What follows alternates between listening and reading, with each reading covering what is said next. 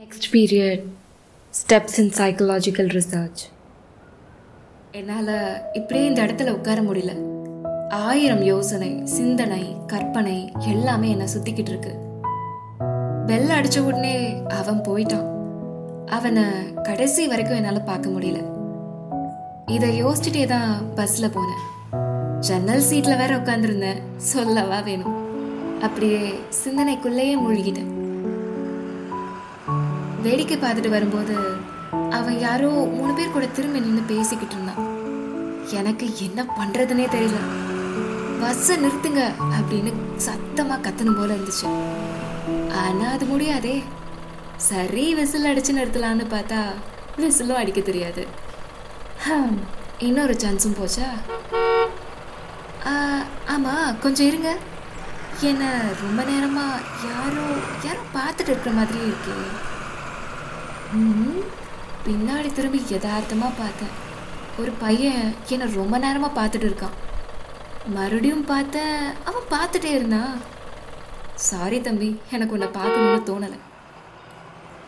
அப்புறம் ரொம்ப முக்கியமான விஷயம். நான் சிங்கிள் எனக்கு இந்த ரிலேஷன்ஷிப்லாம் பெருசாக நம்பிக்கை இல்லை. இன்ஃபேக்ட் அது எப்படி இருக்கும்னு கூட தெரியாது. என் பக்கத்தில் ஒரு பொண்ணு அவள் பாய் ஃப்ரெண்ட் கூட பேசிகிட்டு இருக்கா. நீங்களே பார்க்குறீங்களா என்ன கலர் ட்ரெஸ் போட்டிருக்க? என்ன சாப்பிட்ட? அம்மு செல்லம் புஜ்ஜு இரிட்டேட்டிங்காக இருக்குது ஜன்னல் வெளியே தலையை நீட்டிடலாம் போல் இருக்குது நான் இதை சுத்தமாக வெறுக்கிறேன் வீட்டுக்குள்ளே நுழையும் போது கிளியோட சத்தம். நான் யோசிக்கிறதுக்குள்ளே என் அப்பா சர்ப்ரைஸ் அப்படின்னு சொன்னார். ஆ இவர் தான் எங்கள் என் அப்பா. ரொம்ப ஸ்மார்ட்டாக இருக்காருல்ல. எனக்கு அப்பான்னா அவ்வளோ பிடிக்கும். யாருக்கு தான் பிடிக்காது? என் அம்மாவுக்கு பிடிக்காது. அது வேற விஷயம். ஹம் அந்த ரெண்டு கிளியையும் நான் பார்த்தேன். அதுக்கு பேர் கூட வச்சேன். தியா அண்ட் தேவ்.